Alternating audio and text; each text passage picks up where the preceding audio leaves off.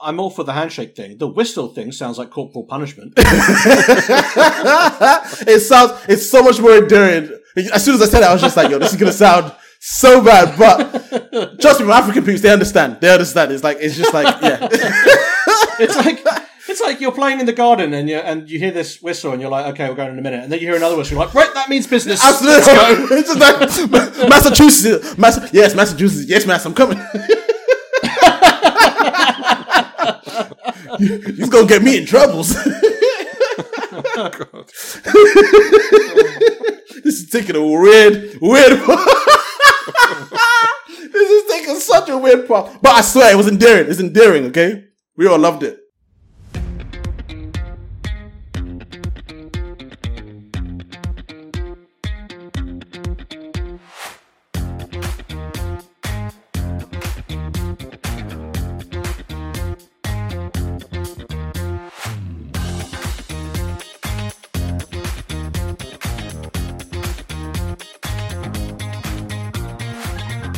Welcome, dear listeners, to yet another episode of Back to the Pictures. Thank you for joining us as we take you for a trip down memory lane. But, as Mrs. Doubtfire once said, you don't have to pack your bags because we're going in our minds. This is the movie review podcast that urges listeners don't talk to anyone, don't touch anything, don't do anything, don't interact with anyone, and try not to look at anything. Just listen to our dulcet tones and you'll be in good hands. We are three university friends who lived, studied, and danced to Candy by Cameo together in Manchester between 2005 and 2009. Somewhere in between these three activities, we watched an ungodly amount of movies. Now, in our ever cynical and existential 30s, we think it's a perfect time to rewind, rewatch, recontextualize, and if necessary, ravage these treasured movies from our past. Join us as we dust off motion pictures, movies, flicks, films, features, and of course, pictures from a simpler time. And to get the business out the way first, if you even half like this show, if it even gives you cause to smile for one moment of your day, please do us a favour, hit that subscribe button. If you want to go that extra mile, you could even leave a generous review. It helps the podcast grow. Thank you. My name is Ben. Here she comes to wreck the day. Great Rose. choice. My name is Anton.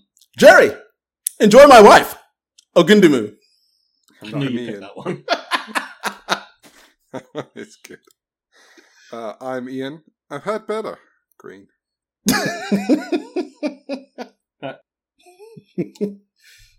so, tell me, Dr. Ogundimu, where are we going this time? We are going back, way back to 1997, and the film is Liar Liar. Liar! No, it, it is Liar Liar, sorry. Shit, I watched Lair Lair. Fuck. I'm watching a vampire movie. Shit. It's so funny because Liar Liar spelled differently could could be a very different film. Yes, this is a comedy film and a Jim Carrey vehicle directed by Tom Shadyac. Actually, it was um, Shady Sh- Shadyac, but I think Shadyac sounds much better one of the three films that the director and star uh, worked on together, a perfect tandem.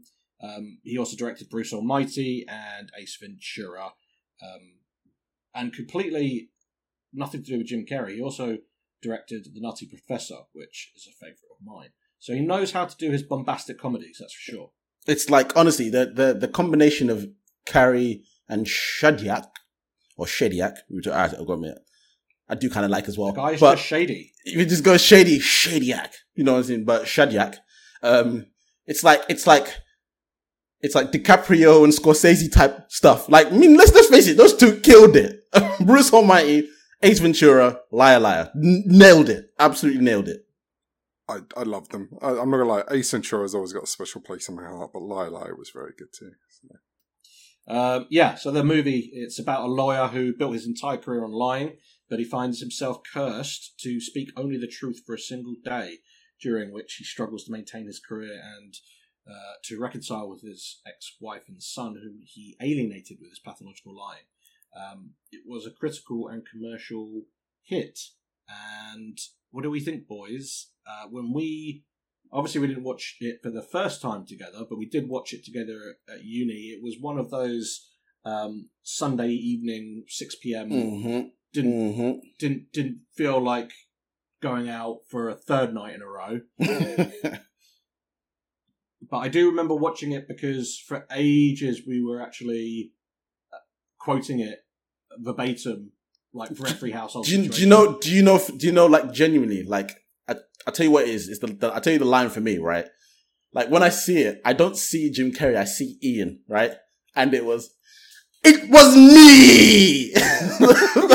That's that. I I swear that was the reason we watched that film that night. Uh, genuinely, like it literally, it was me.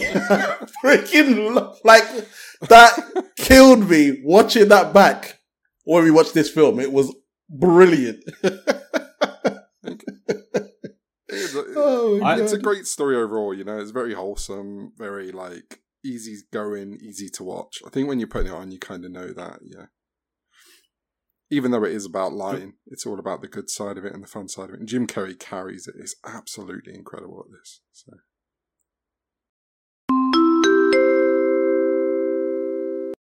All our reviewed movies are rated U. This stands for University Standard. And seeing as students generally have lower standards than most other classes of people, viewer discretion is advised. I definitely got more out of it this time. Like for the first time, I think, and I really haven't watched it in at least ten years. Um, I feel like I got a bit more of a life lesson out of it. As not not that I just learning that lesson, but I was like, shit, yeah, this is a film about this.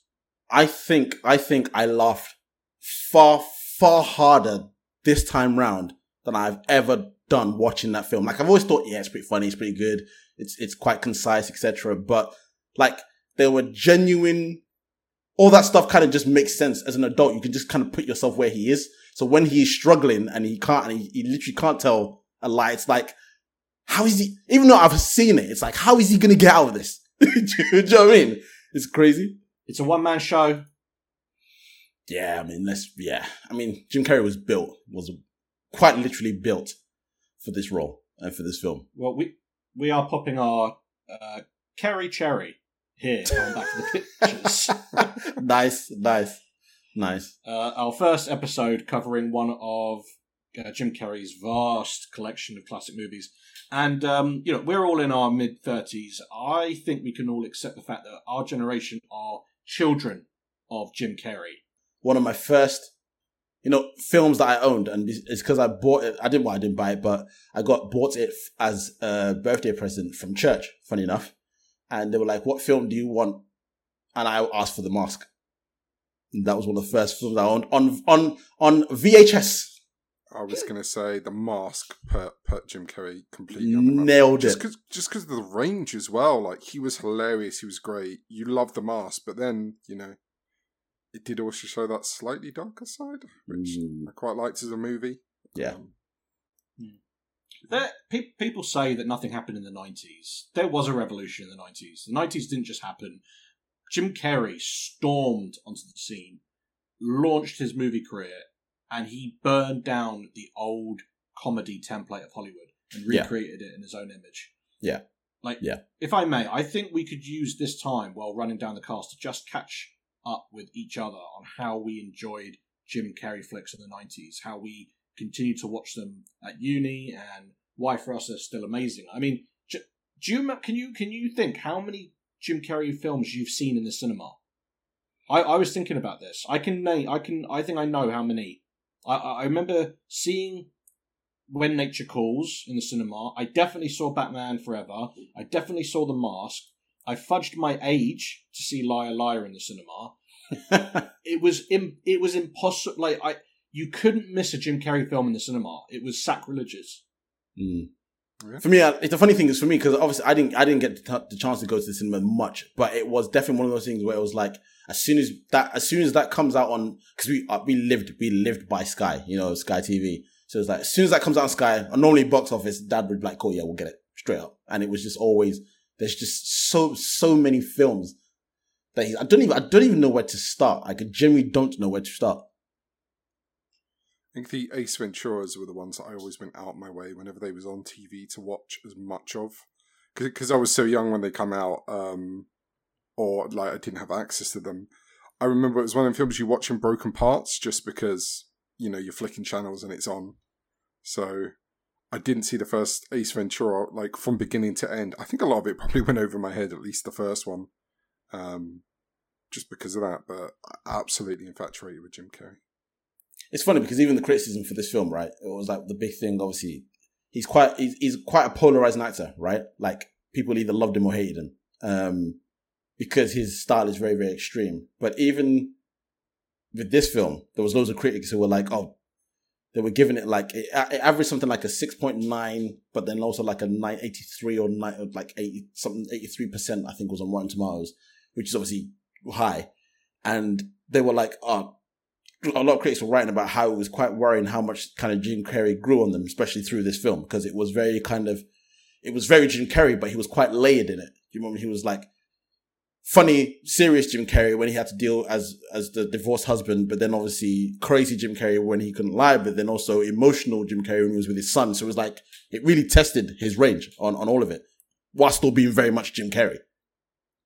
For me, I can't get it out of my head that these movies that he did, like Dumb and Dumber, um, The Mask, Ace Ventura, particularly, uh, The Cable Guy, and definitely Liar Liar, they were not. They they could not have been done satisfactorily by any other actor. Yeah, of course, of course not, of course not. They would all fall seriously flat and mediocre. Yeah, I think I think he's the I think Jim Carrey is in a league of his own with with only one other person, so technically not a league of his own. Um, a league of two. Uh, Robin Williams is the only other person where I, I could say like without that without that character, without that charisma, without that energy, the film wouldn't work. yeah. I've got, I've got, yeah. I feel like.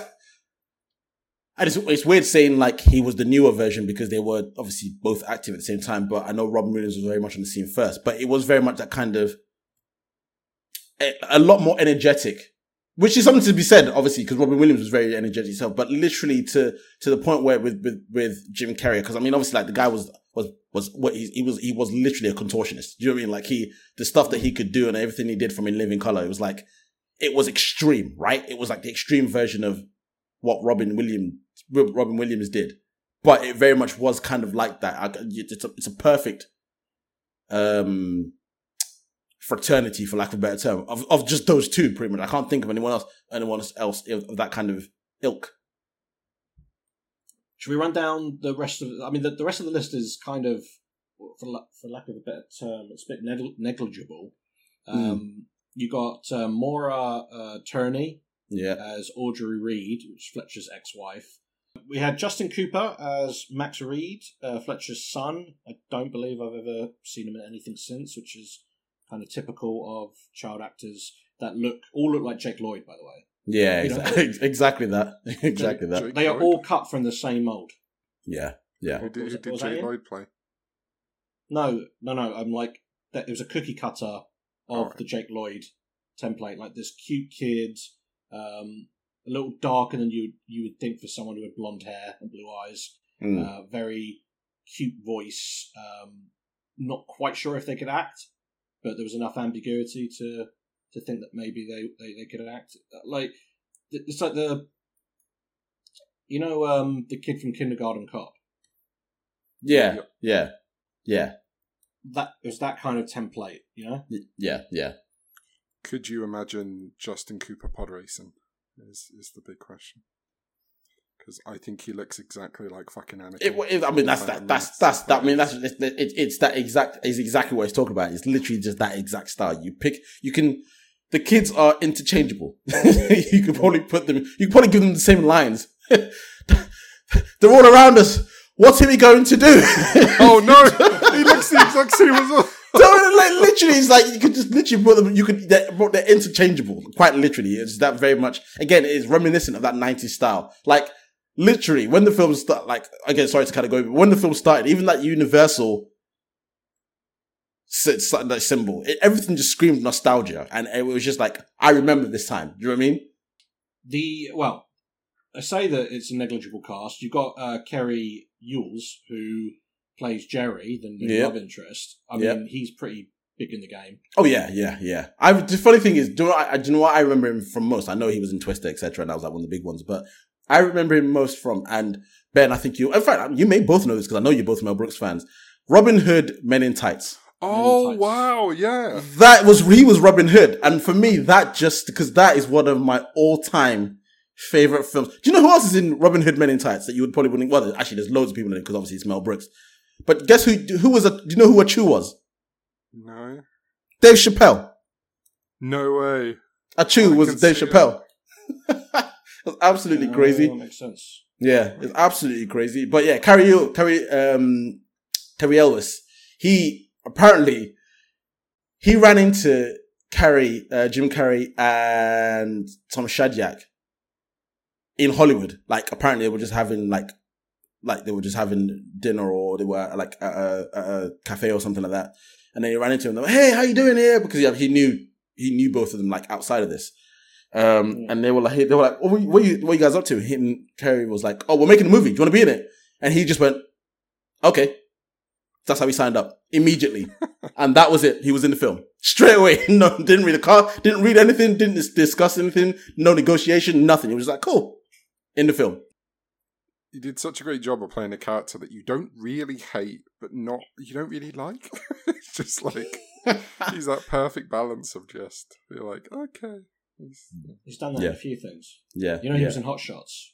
Yeah, yeah, he was. He was in Hot Shots as well. Yeah, yeah. Apparently, he still gets asked to do the claw. That you know his version of the claw. Apparently, people still come up to him and ask him to do his version of the claw. I think he's most famous for Princess Bride. yeah, true, Yeah. true, true. Yeah, Uh, Jennifer Tilly as Samantha Cole, a client of Fletcher's, and if you don't know who Miss Tilly is, you surely don't know your iconic voice actresses. Um, she's the voice of Tiffany from the Chucky series, and she also plays Bonnie Swanson. Yeah, She voices Bonnie Swanson from Family Guy. yeah, yeah. I was trying to remember exactly what I knew her from. Like, just like her face is so recognizable. I was trying to remember exactly what it was that I remember from. But then again, I, and again, back to this whole interchangeable 90s style. She reminds me a bit of Tori Spelling from 90210. You know, that kind of, mm-hmm. that kind of look. And then also a probably extreme version of Melanie Griffith in Working Girl. Do you know what I mean? Again, that kind of, that's probably more, that's obviously more 80s, but that kind of look. was she from? Uh, was she in Chasing Amy? Have I got that wrong? No, no, No, you're no. it's the se- you're you're you're, you're comparing the voices, the nasally voice. Yeah, I think I am. That was uh, Joey Lauren Adams. Is she a poker player? Have I got that wrong as well? Apparently, apparently, so, mate, there is so much she's, and it's funny, she's literally been in everything. Cheers, uh, Frasier, just everything. But that's pretty much the cast. Um, Jason Bernard, the judge, um, who's been Yeah. again same similar thing, being quite in a few things. That was apparently his, what his last role.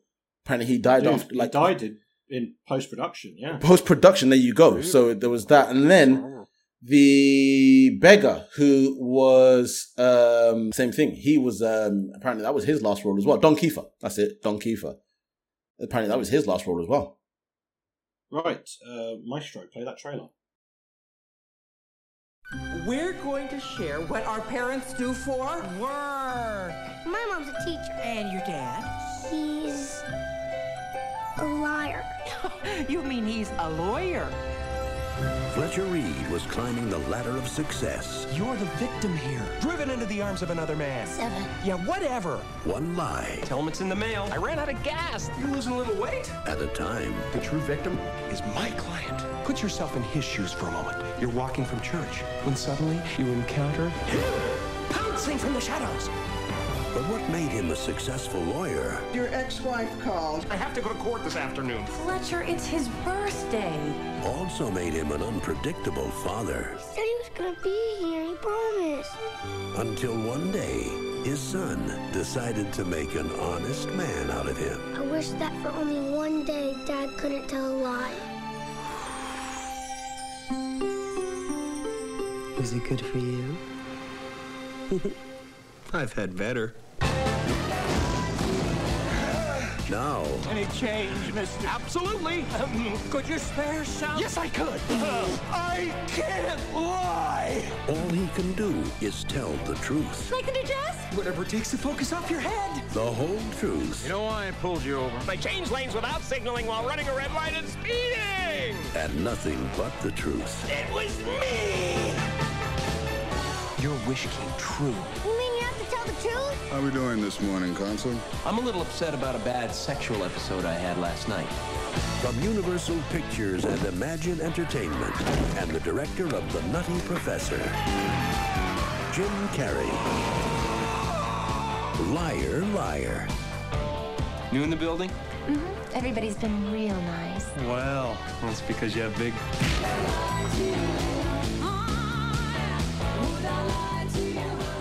This is the point where we warn you. Moving forward, spoilers come thick and fast. Faster and more lethal than Fletcher's unbelievably raw roast on Simmons. So, if you want to pause the podcast here and go watch the movie, that's cool. And if you don't mind, let's continue on. Fletcher Reede is a lawyer and divorced father living in Los Angeles who loves spending time with his young son Max. However, Fletcher also has a habit of giving precedence to his career, breaking promises to Max and his ex wife Audrey, and then lying about the reasons, which had also made him a successful lawyer at the firm he works. Like, going back to what I was said about us all being children of Carrey's movies, anyone in entertainment now has to have in the back of their mind the sheer force of life that this man brings to the screen. It's a superpower. Of course. Absolutely. It's a superpower. Absolutely. boundless in this movie. Yeah. The, the Yeah, amount pra- of control he has over every part of his face, I body, know. his movement, his reactions are just absolutely incredible. Apparently, Dude, like, he's unshackled, unshackled by the laws of physics. oh, like apparently he was so exhausted. Like he, he gave so much to this film. He was like exhausted after every single shoot, and you can just imagine that was not. That's not. It's not like one take. He does that stuff. It's like consistently over and over and over again. And and and again, the fact that he's just so naturally funny as well. Like apparently there was so much, so much film wasted because people just kept losing it whilst they were filming, whilst he was filming. It was it's absolutely incredible. Dude, and, and they felt so strongly about it. They even ta- tagged on outtakes to the end of the film. Exactly. Obviously, Ex- know, Exactly that. Some of those outtakes were funnier than what's happening. Oh, in the story. absolutely. It was amazing. the energy is outrageous. And and the amazing thing is, this was the most normal role he had played up to this point. Think about it, right? Dumb and Dumber, The Mask, Ace Ventura, Cable Guy, Batman Forever, all playing characters more bizarre than this Fletcher Reede. I, I was just saying he's absolutely charmingly insane in this film, but not even remotely as much as some of his other roles. Exactly that. Like one of the reasons he actually agreed to this was apparently this is the first, and, and this this is madness. This is apparently the first film where he didn't have to do anything to his hair. It was just him. Apparently, in all other films, he's had to do hair, makeup, and stuff, and like it was the like you said, the most grounded comedy that he'd done. And him and Shadyac made a joke about how this was the film that like kind of made them grow into grounded comedy. Yet the energy is is still on another level. That's a great observation. I didn't even think about that because in all his other roles, he's had to have some sort of, you know, even even the Riddler, he's had to have. Hair, Other- makeup, yeah. absolutely everything. Do you know? Do you know? He turned down the role of um Doctor Evil in Austin Powers Really? to do this to do this to do this You film. mean- You mean Doctor Evil wasn't always supposed to be Mike Myers Nope. as well? Nope. Here's the funny thing. But apparently Mike Myers was uh, one of the people they thought of for the role for this film. but he was, it was, he, so he was one of, he, he, they originally wanted to have Jim Carrey as Dr. Evil. Wow. Can you imagine? He was just like, "Yo, fuck's sake! If you want a job done, do it yourself." it literally was. And again, he turned it down because he was just like, look, I can't do more hair, makeup, having to have the bald head, the extra, all like it was just, again, it was just becoming too much after Ace Ventura and everything else that he's done. It's funny because Doctor Evil was so funny because he was low energy. It would have been such a different Doctor Evil with Jim Carrey. But he, I reckon he would have nailed it. But yeah, he t- like Mike Myers actually turned down the role to do Austin Powers, and apparently Eddie Murphy was considered for the role as well.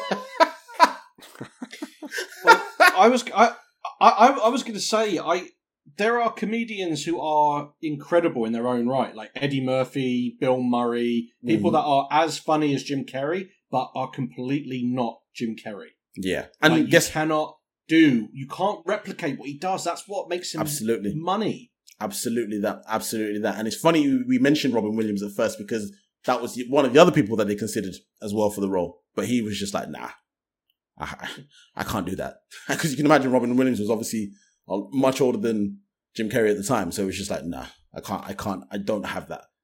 I, I wonder how much It- of like the original written material they had they ended up using rather than just letting um, Jim Carrey go off the handle and just like just let him run scene after scene because it's so his style. You know that you very see Jim Carrey dictating certain scenes and um, I, I imagine Ian that uh, he had the same clause in his contract that Robin Williams had in most of his movies, more specifically Mrs. Doubtfire, which was there had to be two takes no matter what. Even if even if the director does the first take, right, and, and he says nailed it, let's move on. There had to be contractually two takes, one the way the director wanted it, and one the way Robin Williams wanted it. And Jesus. the and the director actually says they ended up using about sixty percent Robin Williams takes.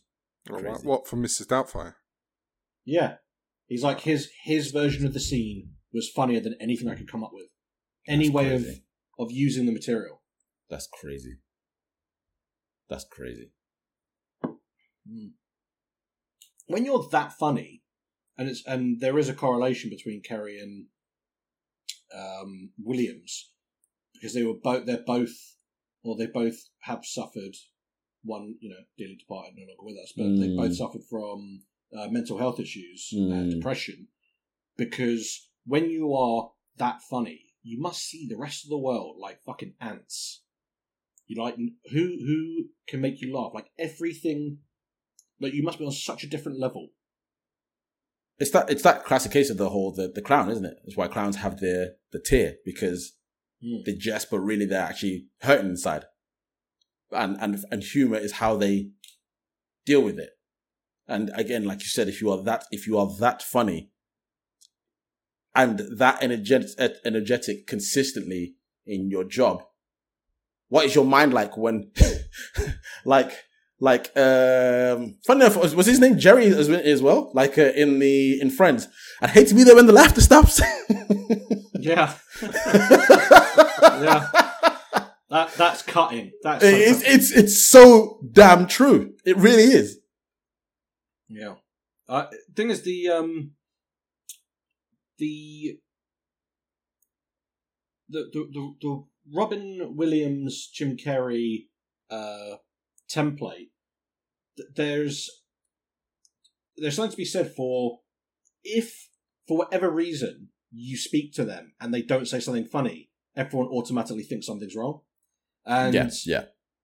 I, I remember reading a um, an article, uh, an interview with Will Ferrell recently, and he's being funny. And then someone said, "So, what's your favorite smell?" Right, because you're expecting a dick and fart joke, and he said, "My favorite smell. I love smelling the top of my baby's head." And then, I- obviously, this was this was in writing, so I don't know how it went, but I imagine there was a pause because then in the article he he says, "Oh, sorry, you wanted something funny, didn't you?" Um, and then comes up with something funny, and it's like wow. just for like one moment he wanted to be say, "What I, I the, my favorite smell is the my newborn baby's smell," but Yeah. I can't say that because Yeah. you that's not what's expected not of me, me. ever Exactly. under any situation. Exactly. Would you The think like unhappy clown. I remember there was there was an interview. I can't remember exactly what happened in it, but it was with Jim Carrey, and everyone was sort of checking in, like, "Is he okay?" sort of thing. I think it's Mm. probably because of that, where he's like he's done comedy for so long, he actually mastered it, and it was an art. And even his view of Hollywood, you know, he'd got that to that point where he was so big that he can say exactly what he thinks, and because he didn't show up to this premiere and was cracking jokes and being, you know, crazy body humor, he seemed very, very like um, not depressed, but just very sort of like very anti-establishment, incredibly like. Well, here's the funny thing: he hated it. He at the, by the end of his career, he hated it. He thought it was all fake. Um, this I've seen so many interviews of him talking about how, you know, he talks about how everything's just a construction. It's just all. It's just it's just nothingness. It's all fake. It's just it, again, like I said, it's all simulated. And he's done so many interviews, and there was like I think the one you're talking about was when he turns up to red carpet. I can't remember if he's in the film, and he's just he's just done. And he he's like, oh, what are people wearing? He's like, oh, he's like, I think someone asked what someone's wearing or something like that, and he's like, that, that's it. That's that's what you got. And he just he just he's he was by the time he's finished his career, he was just done with it. But again, it is probably that you are so far on these on the edge of hilarious energy, entertainment, etc. That at some point you just you're just like, I'm done. You've had it all. I'm done. Truth, truth be told, my favorite Jim Carrey film is not a comedy. No, Eternal Sunshine. no. Oh, Eternal Yes. Sunshine. Yep. I, I, I know my boy. I know my boy. Yeah. Eternal Sunshine. Do you know I've Eternal never Sunshine seen it? is- It's a great film. Well, it- it's a great film. It's just first of all, you have seen it. You watched it at your house in like the mid two thousands. Ferris had rented it. I don't know why, Okay. um, but you didn't like it. You didn't like it, so that's probably why I don't remember it. Um, it's the one where it's it's the one where him and Kate Winslet they seem to be both two just individual people uh, living um, like sort of empty, unfulfilled lives, but then realize that they actually once knew each other, but an experimental type of technology allowed them to forget each other. Really? That's the Yeah. plot? Eternal Sunshine of the Spotless Mind. That's the full title. Sounds crazy. Yeah, it was, It was a pretty good film. really, really it was good. actually a really good film. Yeah, it really was. Kind of catches you by su- it catches you by surprise because it's Jim Carrey. That's a great way of putting it. Yeah, you realize fucking hell, he's got chops as well. Oh man, like for real. And Truman Show is more of a fucking horror film than it is a comedy. film, I d- do you know what? That's the, I was literally thinking about that. I was just thinking. I was just like, oh, it's like we joke about oh, Jim Carrey's the funny man, but man, man, I took that. Yo, that guy's got range. That's that's range. Truman Show is like a nightmare. it is. Truman Show undoubtedly predicted almost almost uh, to a T the future of reality television. But yeah. the the the world, the infantilized world that he is in, is it was more scary to me than funny. Yeah. And obviously, And what's he going to do when he gets out? You know, at the end of that film, it's like a bleak. Uh, it, it's it, it's a bleak ending where he, he leaves the confines of the Truman Show, where he can never be hurt, and he's going to go out into this world that he would ne- he could never ever possibly know how how it really is out there. absolutely. What what what skills etc. do you have? Less the the ones other than the ones that you were given. Do you know what I mean? It's like Yeah, I don't know. It's some. It's yeah. It's a lot. It's a lot. I presumed, like my my, I always fantasized that he just like was a big enough celebrity that he just made it. It was so big. It's like it's like you've written the world's best selling novel. Do you know what I mean? And it was your life. What was you feeling? He could answer every question. Every show would want him. I just thought like. In my head, I was like, he got out, and admittedly, it's like he spent a lot of his life living, you know, a fake life. But I think there'd be off. some trust issues. in in the in the in the least. or he freaks out and he's like, "What if this is part of the show? What if I'm not outside Dude. the show? The show made me think I was there's a outside legit the show." there's a legit there's a legit sequel where you could be like they arranged for his that they they arranged that so when he thought he'd left the show it was actually just another stage of control Yeah. Oh man, could you imagine? That's a horror film. Did we talk at all about the opening section to this film? I don't think no, we but we're did. going. We're, not, we're what going film are we even fucking reviewing? to. Welcome to the podcast with Jim about Jim Carrey. okay I'll, I'll dive right in so fletcher is a stereotypical absentee father of american folklore right True. um, you get you get this cute little soundbite from the son where it's like, "My dad's a liar." Oh, you mean lawyer? Lawyer, that No. was so well done. So well done. Yeah, I, I, I think that was one of those "let's make this for the trailer." Um, yeah, yeah, yeah. moments. Uh, so, but then you're you're right into his life, and you and you see him mow through his morning commute with like brisk and empty small talk, isn't what he's doing the most natural thing in the world? I, I've worked in dozens of, of huge offices that have hundreds of staff, and although you respect your colleagues, you even like some of them, what else are you going to do? Just stroll in and tell everyone how much they fuck you fucking hate them, or how But much that- you fucking hate your mornings? this is why this film hits so much more because as a as a kid you can't put yourself in that position right whereas Right. now 1 million percent and again we're gonna we're gonna get to the scene but it's also why that scene and you know what i'm talking about hits so much harder because it's just like yes let it all out. Oh my god. But it's it's why it's why it works so well because I, I I- challenge you could almost right give people the initial like like line whatever and tell them to write the response and it will be what Jim Carrey gave in that film because it- it's- sure. we we're all about the bullshit So then I don't get why this opening is meant to symbolize how lost and in need of redemption this guy is. He's living every single nine to fiver's life. pretty much I still don't. Let's just say someone someone uh, makes a, a decree and it's like, no, absolutely, he's he's awful. That's terrible. You shouldn't lie. Everyone be honest with each other. The world would end tomorrow. it's but- and sorry to segue We would so it's all kill each other. sorry to segue, right? Sorry to segue this, but this film, I tell you, do you know what film I, I started watching? Um, because of this film. Um, the, is it The Invention of Lying? Was it, is that what it's called? Yeah, with Ricky Gervais. The one with Ricky Gervais. I watched, admittedly, I know you guys are Ricky Gervais fans. I watched about 25, 30 minutes of the film and I just, I couldn't do it. Like it was just, it was just too, it was too fake. Right? It just didn't, it just didn't hit. Whereas this does. Bruv, it's a fucking one joke film. Oh This- man. that invention of lying, right? One joke film. It- it- the invention of lying is what Liar Liar would be without Jim Carrey. Absolutely. Absolutely. Oh, 100%. 110%. I think they um they absolutely nail with Jim Carrey though, where he does just enough to make you really disappointed in him because you can see he cares and you can see he's there, especially for Yeah. his family and his son. But then you see him make decisions where you're like, Re- really, dude, you know, That- it's like Do you know what? This is the power of this film and Jim Carrey. It's the fact that even though he's a quote unquote compulsive liar, you are deep down, deep down, you're rooting for him. Yeah. Because he loves his son and he wants to but there's just this, mm, come on, dude. So then, so then when he, so when stuff happens, it's like, mm, I think that's what the power is of that film. I'd say that uh, you know he's a sensational lawyer. He takes on big money cases, and I'm just going to play devil's advocate and say, how much do you think he's paying in alimony each month?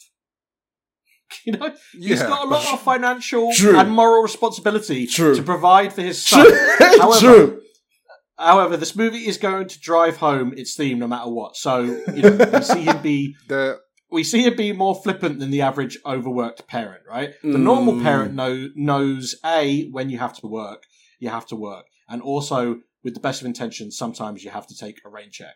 But in just to play devil's advocate, what happens if he if he does stop working? Like, who's keeping the lights on? Yeah, but it, it's the short, like, to me, I know it sounds, it's how far he goes with, like, his son's, he said he's taken him to wrestling. I think it was wrestling. He takes him to his office to go on the way to wrestling. And then at the office, it's like, oh yeah, no, we can't go now. And even his secretary, she's like, oh, you want me a very expensive gift because I remembered to buy your son his birthday present.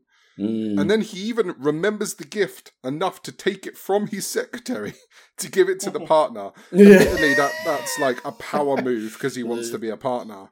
But I was still like, oh, come on, man! Like just those two No, things. yeah. I was like, So, yeah, sorry, just re- remo- removing the devil's advocate mask. Yes, uh, what, I, what I was what I'm saying is like n- normal parents, and I hope that I will be one of them. Where I say, kid, uh, it, it, it's still hey, it's still it's still to to to be seen. Um, when you, I, I, I, you know, you would say when daddy has to work, he has to work with the best of intentions. Sometimes it's going to have to be a rain check, but very rarely, right? What Fletcher is doing wrong, in my humble opinion, as you said, Ian, and as you said, Anton, is the excuses. Yeah. He's not being real. He is not being direct. He treats Yeah. his son like a fucking moron and his Mm. ex-wife. Yeah. Yeah. You Yeah. should always show your children the proper respect and own your actions. Yeah. Everything you do and say is giving them the impression of what the real world is like, a world that they will eventually have to enter. So it's irresponsible for Fletcher to break these promises and and just pass the buck. Yeah. I think he's at this point though his character's built and founded on them, especially with way his career's gone. Is lying is his day to day. It's so funny because, like I said, you it, can't it, it's, walk in. it- it's weird because you swing, you swing either way because Ben nailed it. It's like if he ain't making the money, who's paying the check? Tell me what his wife does. His ex-wife. What did she do? Well, whatever she does, I'll wait. able to fucking. I'll wait. they, they don't fucking she tell gave you. that job up at a drop of a fucking Absolutely, hat to go. Absolutely. Like, I'm- I'm going. To, I'm going to Boston tomorrow.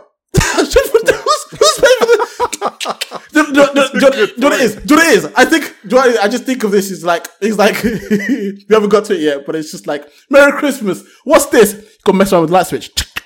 It's called electricity, bitch. You're welcome.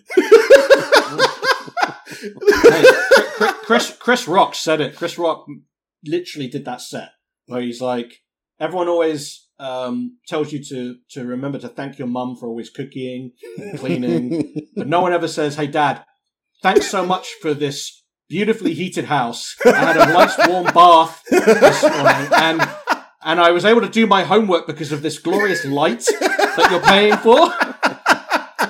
it's so, so true. Uh, every loving parent wishes that they could spend as much time with their kids as possible, but what?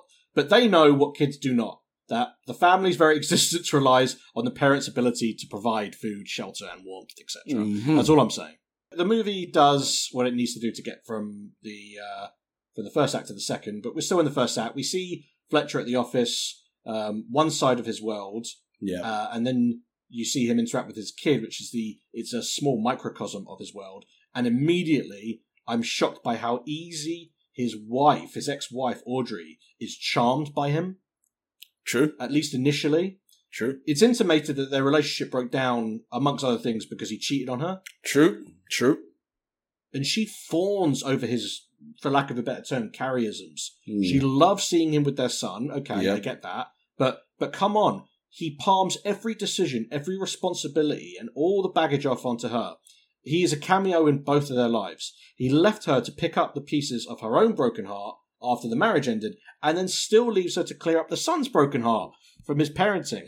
And Yeah, yet, it's true. so obvious that she is madly in love with him. yeah, yeah, she's still on it. Uh, that's uh, Anton. Anton, this podcast, you have you've made a habit of summing up every single thing. Like taking an hour to say something, and you say it in one sentence. I I should be like, "Yeah, she's on it." She's on it.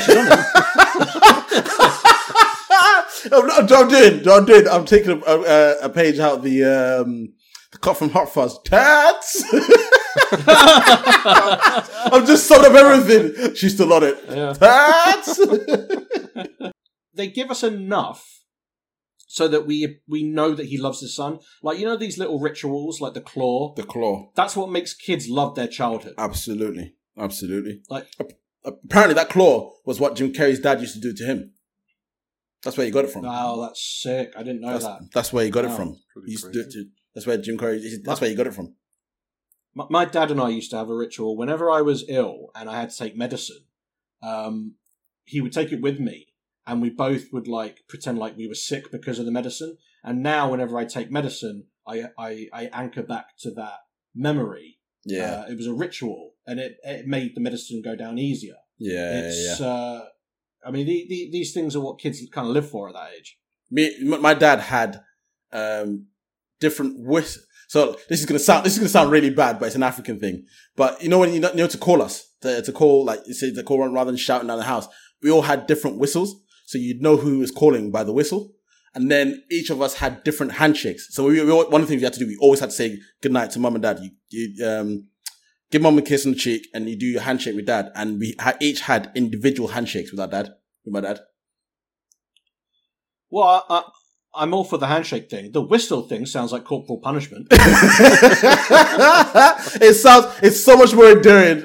As soon as I said it, I was just like, yo, this is gonna sound so bad, but trust me, my African people, they understand. They understand. It's like, it's just like, yeah. it's like it's like you're playing in the garden and you and you hear this whistle and you're like, okay, we're going in a minute, and then you hear another whistle, you're like, right, that means business. Absolutely. Let's go. It's like, Massachusetts, Mass- yes, Massachusetts, yes, Mass, I'm coming. you, you're gonna get me in troubles. this is taking a weird, weird. this is taking such a weird part. But I swear it was endearing. It's endearing, okay? We all loved it. So, uh, you remember the bit where Fletcher is leaving the court building um, at the beginning of the film? Um, so he's asked by uh, some guy, and he's like, "Hey, Fletcher," he's like, "How did you go in there?" So that is the real life Christopher Darden. So that's the actual lawyer who prosecute, uh, prosecuted O.J. Simpson um, in the trial. So obviously, you know the He- he- whole wait, he prosecuted him. that as was the like- actual. That was the actual. So that was the opposing counsel. That's the guy that went up against Johnnie Cochran, right? So Fletcher he responds with like, "Just another victory for the wrongfully accused." Obviously, playing off the fact that like, you know, in the grand scheme of things, this is this is What? literally what he does, like gen- genuinely. And and again, even even the whole tone of it, where Darden, I think he replies something like, "He's like, yeah, right," which is obviously like a cynical play on OJ Right, being okay. wrongfully, quote unquote, wrongfully accused. You know, Right, right, right. So it was actually tongue in cheek over tongue in Absolutely, cheek. yeah, absolutely that. Exactly. Shit, that. that's deep. That's meta. Exactly that. That's nuts. It's absolutely nuts. It's like it's like it's like one of those like oddly massive cameos that means so much, but you just wouldn't know anything about. He he did it, right? Are we all in agreement that he did it? I mean, I mean, I know, I, hold on. I know that Anton. I know that your dad may have a different opinion on this. yeah, yeah, it was actually doing press ups at the actual. Uh, do you know what it is? Like, let's face it, right? It's one of those times where it's gonna sound really bad, but like, you know, like we just needed a win. Do you know what I mean? like, like even even even Dave Chappelle made jokes about it. You know, like we all knew. It's like when when he does the whole, you know, the whole OJ like bit, and he's like, um, what does he say? He says, yeah, he's like. What you have bloody gloves? He's like, yo, every nigga's got bloody gloves. and, he whip, and he whips out his own bloody gloves. It's just like, yeah, it, ah, it was it was it's one of those weird ones where we, we just you just needed a win, but it didn't it didn't feel good. Like even black people were like, "Mm, yeah, we on, yeah, yeah, yeah. I, I just can't. I can't believe that he felt so guilty that he gotten off. All he had to do for the rest of his life was not get put in front of a judge or jury ever again. What like it, like oh man, we could yeah. That in itself is, could be a whole freaking podcast. Like OJ, he does want. You can tell he does want to to hang out with his son. Uh, you know, like Ian said, he's taking him to a wrestling match, or he has, he inten- has every intention of doing that. Um, although I did write this down as the resident wrestling nerd, I have to make you all aware there is bollocks brewing here. Fletcher announces that he's taken Max to see the Macho Man Randy Savage. Randy Savage, yep. Rude. Yeah, I was even like, lying what? about that. I was like, I was lying about that. Even I was like, what, Rick? What? In, in in 1994, Randy Savage and Rick Rude weren't even working for the same company, and they've only ever wrestled each other way back in the golden age of the 80s. So, bollocks. That's what I was. Without That's what I was thinking. bollocks card. Yeah, that's what I was. That's what I was thinking. I was thinking at myself as well. I was like, what? Nah, but fair enough. Yeah. Do you think they didn't want to pay for the names of, of recent wrestlers? They're like, no, they were both cheap? still big name wrestlers. They just were. One was working for. Uh, Savage was still with WWF at the time, and Rude was with WCW. Maybe it was like So, massive. just like, the- uh, The writer didn't really do his. There was no Google back then. I'll give him a pass. or or or or it's like I'm just thinking again of is it Mallrats? Some what some crossover event.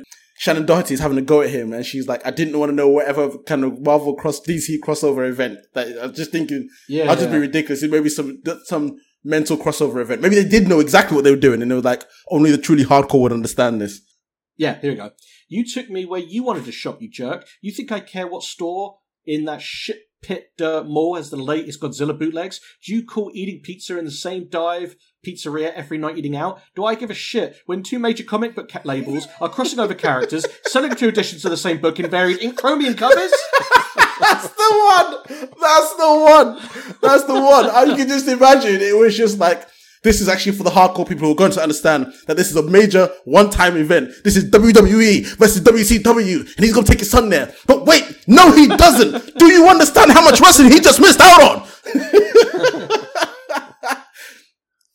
See, the child in me still really resonates with Rene- with that with that Mallrats line. And Yeah, it's so is- true. Is, is thinking deeply about this uh, absentee dad. and welcome to the beauty of Back to the Pictures. On Max's birthday, Fletcher misses the party when senior partner Miranda lures him to get promoted by having sex in the office. Having had enough of Fletcher's compulsive lying, Max makes a birthday wish for Fletcher to be unable to lie for a single day, a wish that immediately becomes true. Fletcher soon discovers, through a series of embarrassing incidents, that he is unable to lie, mislead, or withhold the truth, going so far to the point his body restrains him from even writing a full statement. These incidents alienate Fletcher from both Miranda and his secretary Greta, have his car impounded when he confesses all the traffic infractions and unpaid tickets to a policeman, and his inability to bend the truth in court. Sometimes I want to yell when I'm in traffic that I'm an inconsiderate prick. hey, man, what are you doing? I'm an inconsiderate prick. because, because sometimes I just am. Oh, but I, it, like this, this, watching again, like I said, watching this now, right?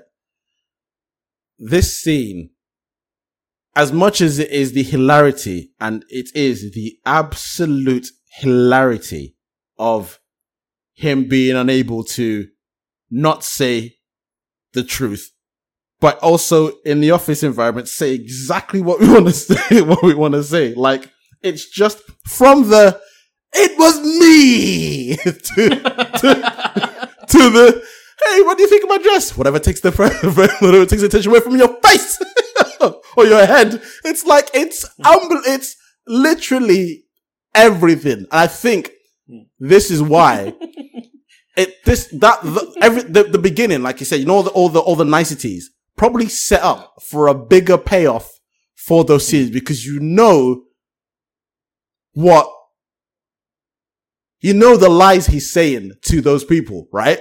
We all know what the hmm. truth is. And then we hear, we hear the truth. And in true Jim Carrey style, not only is it the truth, it is just the most flamboyant truth ever. Dead man walking!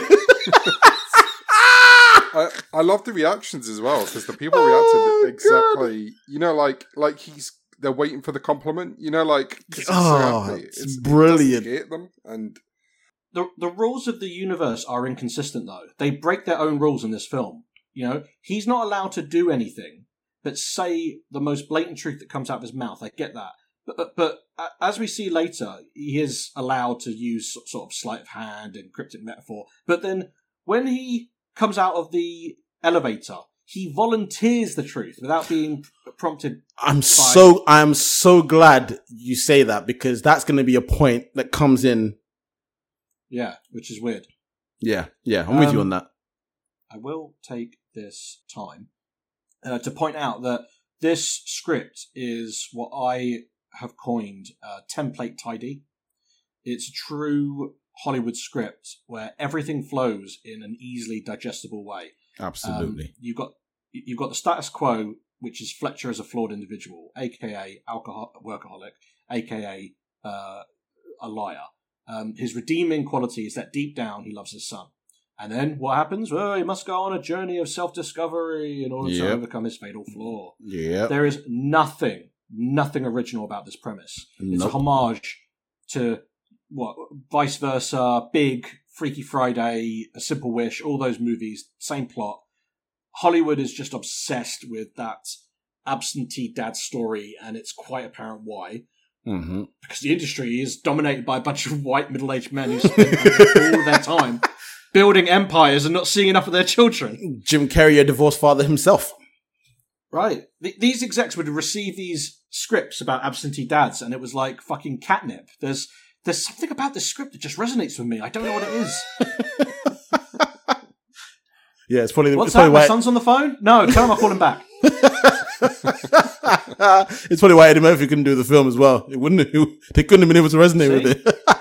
Yeah. I went there. Yeah. But, uh, un- unlike unlike most films that we've covered on Back to the Pictures, um, this is a Hollywood paint by numbers movie. But the ace in the hole, I got to say it again, is Jim Carrey. Of course. His energy delivers the goods, and he makes it look easy. I don't know anyone who could put so much energy into a performance without being on cocaine. It, it- like Which he genuinely. probably was. He probably was. I'm gonna. Oh, brilliant! Absolutely brilliant. It's so. It's so like. It's just so. It's just so well done, and like you said, it's nothing new. And I think that was what that was part for me. That was part of the charm of watching this, where it was just an easy watch. You're giving me tropes that I'm well aware of. I know exactly what I'm going to be getting. It's how do you deliver said tropes, and you deliver them through Jim Carrey. The whole the whole the, the whole thing kicks off with the you know with the I've had better. To be fair, she must have known. Like, it seems like she was getting really. She must have liked him, even though she knew that they both knew what that was. She had propositioned him to advance his career, and he knew that she knew, and she knew that he knew that she knew.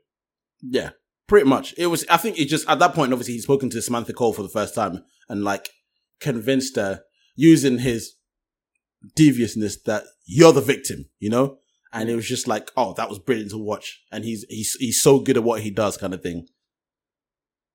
Have you ever been propositioned, Anton? Propositioned. Um, I can't. I can't say that I have. I don't think so. Ian? Just trying to think like, now. do you mean for like work? Yeah. For work? Oh hell no, absolutely not. That shit doesn't. That's not real life, unfortunately. Well, no, eh. Okay, I, I take that back. I take that back. It's not, unfortunately, and it's probably a much darker subject. It's not the real life. It's not. It's not as real life for males because of many, many different reasons. But for females, and probably not even for that much. Oh yes, they probably. Unfortunately, if I was a female, I'd probably be having a very, very different conversation back with you. Well, it was for me. do you know? Do you guys not remember this? This sounds very familiar. I remember. Yeah. Ian remembers, bec- and I'll, and I'll tell you the story. I, I have to be extraordinarily careful. I can't tell you what production it was, and I obviously won't tell you the person's name. Oh, yeah, sorry, I do. Yeah, go, go. Th- This is a male, a, a male senior producer who we're, we're on a night out as a as a crew, and um, I always tried to make sure that I was one of the last ones left standing because you got extra uh, brownie points for. Mm. Shouldn't use the term. Shouldn't use the term brownie actually. you, you get extra kudos points, extra man points for uh, for staying out the latest, even though you know you're shattered um, after a, after a show. So it it comes up where they're just like, uh, "Oh, I, I really like you. I know you're not like that." I was like, "Uh huh."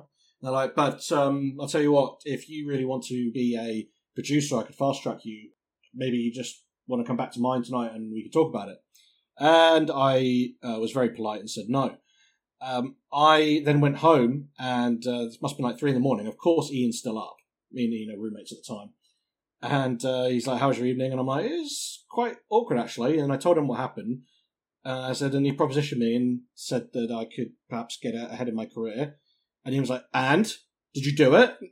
And I said, "Well, no." And he's like, "You fucking idiots!" I was like, "What?" And you were like, "You could have just skipped ten fucking years of your career." He's like, "Aren't you? Are, you, you? I think you were serious. You were like, "Aren't you secure with your sexuality?" I was like, uh, "Yeah, I am." He's like, "Then what the fuck's the problem?" no, I mean, uh, Ian, you probably weren't serious, but uh, your point was, what does it matter to you uh, if you um, gave head to get ahead? You know, and it was like, and I, you know. Because Ian's always Ian, oh, I don't know if we're going to put that in the final cut. Fucking brilliant. What, what does it matter to you if you gave head to get ahead? it's funny. One of, it's it's only one of the greatest lines that we've said. fucking brilliant. I don't know Oh, where that oh, came shit. I think it's more like Speak- this liar liar part. Like in putting it back to the film, is there's a part later on where he talks about sleeping with her. He's like, I don't even like her.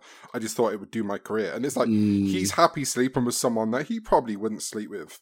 Because he's one comfortable doing it with her, and then two, he wants to get ahead with his career. It wasn't like it was his only, you know, he way forward. He was already in line to get partner by the sounds of it. So well, first of all, you know, I resent I resent your tone of let's get back to the podcast. First of all, fuck you. Fuck you and your professionalism. so I'm just joking. But Ian's just got us back by- on the fucking road, Ben. No, I found the Look, dirt I- truck. if, if I may, if I may, take a walk with me.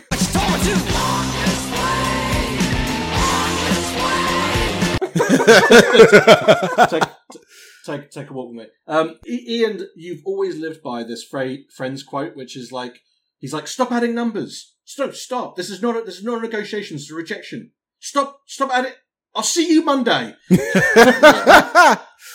Ian says everyone, everyone has a price. everyone, everyone has a price. You've got the wrong guy. You've got the wrong guy. For, I'll see you Monday.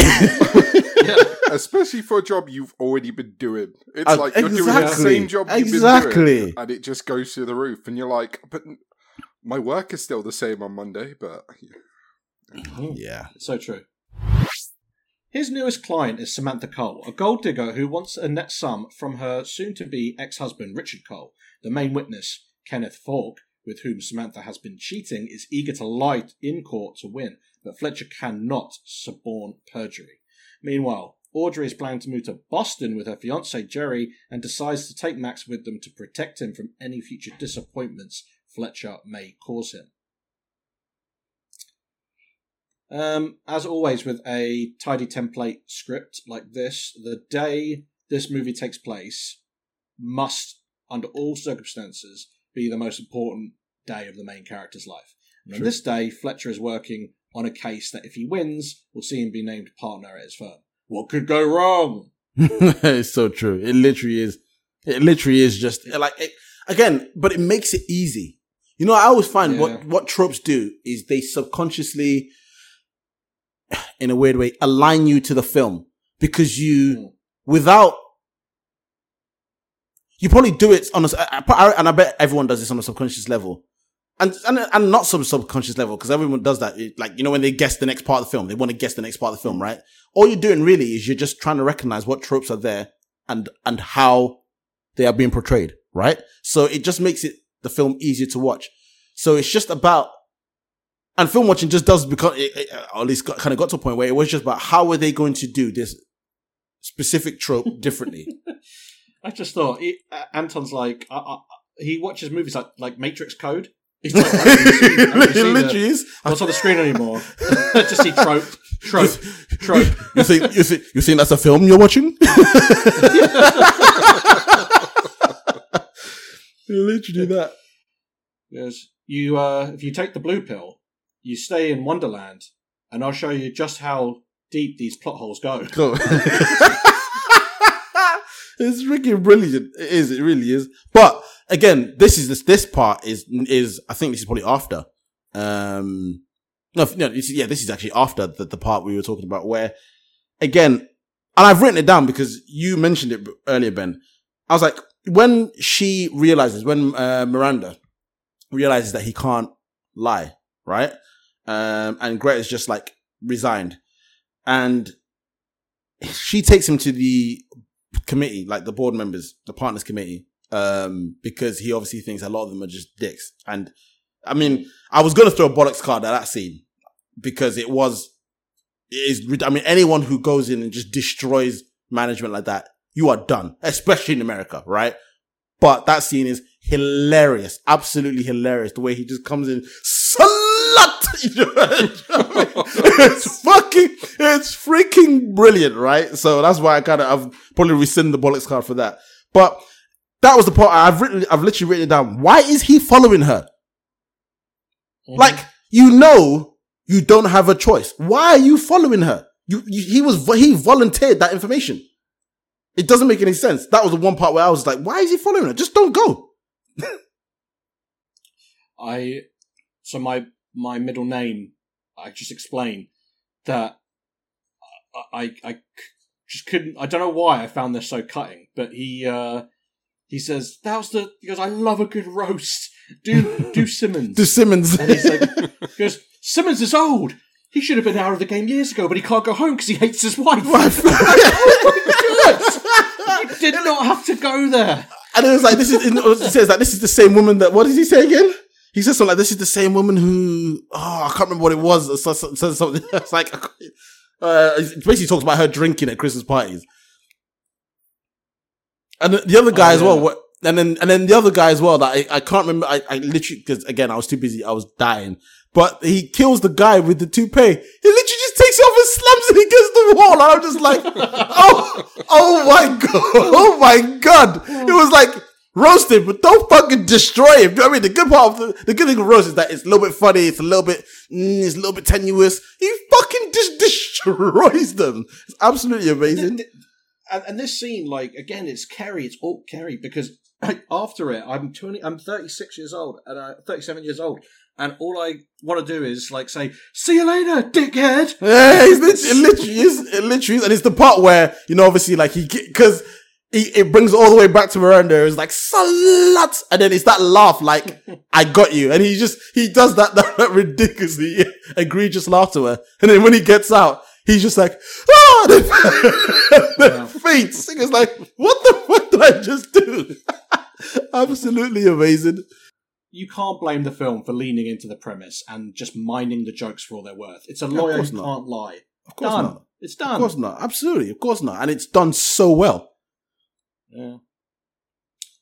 Well, so, so while the courtroom battle's going on, obviously Audrey at home is fighting a battle of conscience. We know we've said before she's damaged by by Fletcher's actions in the past. It's only been two years since their divorce, right? And she's probably still on the rebound with this Jerry, who, look, on a whim, is looking like he's taking Fletcher's son across state lines and starting a new life.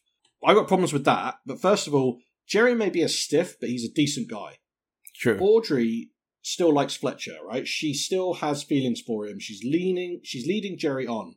He's a nice guy. He's not a loser. He has this shit together. He knows what he wants out of life. And we find out that he's been offered this job in a different part of the country and he offers her the chance to go with him and start a Mhm. better life. He doesn't, he doesn't beg her. Nope. I mean, maybe he begs her, but he doesn't, he, he, he you know, it's, he's, he's not. He doesn't give her like an ultimatum. He's like, look, I'm going. Do you want, do you want to come Yeah. along? Yeah. Yeah, I mean, there's there's one side of the coin. That is one side of the coin, and the other side is her ex husband is a fucking lawyer, a very very effective one. He could sue the absolute shit out of her He- and absolutely. easily get an injunction for taking the kid out of state. for, for sure. Absolutely. it's so true. Plus, sh- she's pulled that kid out of school within 24 hours. She's quit her job and sold their house. The bitch is making rash decisions. so the funny thing She's is, because saying- she's Uh, the funny thing because the reason that I gonna I thought about this as well because I did think I was like, how is all of this happening? But then I had to go back and I had to check.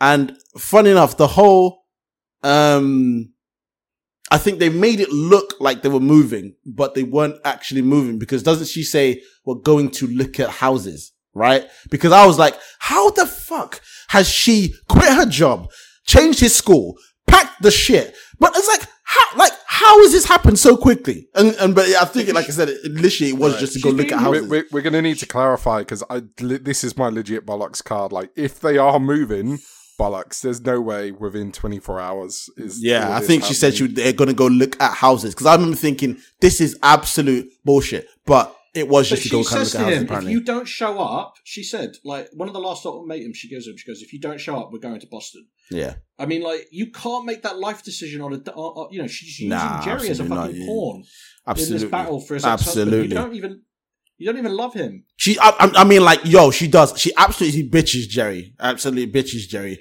But I'm not gonna lie, Jerry's first name should have been Benan because that dude is vanilla. Know what I'm saying? Like, wow. Cause for real, like, yo, that claw was, I know it's not, we're not at that point yet, but that claw was pitiful. like, wow, man. God. It's like, I, it's like, I swear, I almost, he, it's almost like he has a British accent. do, you, do you know what I mean? It isn't it. Um, it, it, it isn't it uh, around about this time where we get that line, which is really bad, like really cutting, where he where you know he says adults lie all the time. He goes, adults need to lie, and then he goes, but when other adults lie, they don't make me feel bad. Yeah. Yeah, that was That was, You- that hearing that killed. from your son. That Wow. that was killer. Yeah. That was killer. That was killer. It must be. It must be harder to admit you're a bad father than to admit you're a bad husband or wife or whatever. Hmm. or whatever. yeah, yeah, Because the kid's only here because of your decision and your Yeah. decision alone. yeah. Well, yours and one other person. Mm. Usually that's how it works. But it is more the fact that again, kids, you've got, you've got, you've got to do a lot to, to lose the affection of a child, right? Like even at that point, he hasn't lost, um, he hasn't lost um Max's affection. It's just Max No. feels bad, and it's and the reason Max, the entire reason Max makes the wish is because he wants his dad to not let him down anymore. Do you know what I mean? Yeah. So He's to then be like point. exactly that. So it's like to where it's like to the point where it's like yes they do, but it's that that their lives are of no are aren't of the same consequences of your as of yours, and it's just like oh man, that's that's deep. That's deep. I, that line got me. Yeah, Like, I- that is and I and I don't I don't think I ever ever thought about it uh, watching that watching this film years ago. Mm, it's true. It's true. Fletcher tries desperately to delay the case, even beating himself up in the bathroom, but is unable to lie his way into a continuance. Knowing that he cannot deny the proof of Samantha's adultery, he successfully disputes the validity of her prenuptial agreement after accidentally discovering that she signed it as a minor without parental consent. This entitles Samantha to half. Half, That's a scary word. half, Eddie. Oh Lord, Ha! Suck my dick, Mr. Funny, Funny, man. what have you done for me lately? oh God. Well, he, he didn't tell you he's entitled to half one. He's only told you half the story then, girl.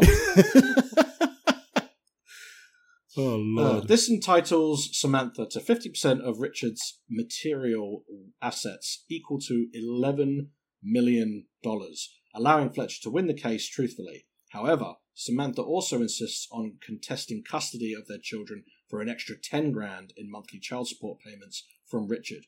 A disheartened Fletcher realizes that he corrupted Samantha with his lies, watches as she pulls her crying children out of Richard's arms. Horrified, he demands that the judge reverse the decision, but his attitude angers the judge and he's arrested for contempt of court. Fletcher calls Audrey to bail him out, but she informs him that their plane leaves for Boston that night. Greta learns of this and, having realised Fletcher turned over a new leaf, pays his bail. I'm either on the verge of throwing a bollocks card or I'm giving a Mrs. Doubtfire award. Because Go for it. because like at the end of Mrs. Doubtfire with the dilemma of oh god it's the same restaurant at the same time Mrs. Doubtfire's got to be with the family and and the, and the, and Daniel has to have an important business meeting with a TV exec it's so easily fucking escapable I can think of 10 things off the top of my head that would give me a continuance without opening my mouth at all Maybe the movie needed more time exploring the rules because he could have crashed his car on purpose on the way to the courthouse. Just a fender bender, but they can't disbar him for that. But you can't If he lie, doesn't so show up for court that day- car to- No, to- if he doesn't show up for court that day, the case continues. The judge could not make a verdict to spite a lawyer who didn't show up. I mean, I think you got. So at the end of the day, it's still a film, right? You still got to kind of think of the tone of the film. Could you just imagine if after all of this, Flesh is just like, you know what? Fuck this. I need a continuous. He just goes and just runs I someone just- off the fucking road. and he's I just say like, try, try harder. I got no legs. I can't continue this cooking. It's just like, mate, what film are we watching? we went straight from his- Lila to 23. It's like, what the fuck? Oh my god. His legs was like linguini. Could you just imagine that? Like, it just goes straight off. Oh Hold lord. on. There's there's there's the famous scene where he beats himself up, right? The Hmm. judge says, "Do you feel like you can continue in this state?" And he says, "Yes." What stops Hmm. him from saying, "But I really don't fucking want to"? And that's God's honest truth. yeah, but it's more the fact that it's like really, and I think it's also because he beat himself up, right?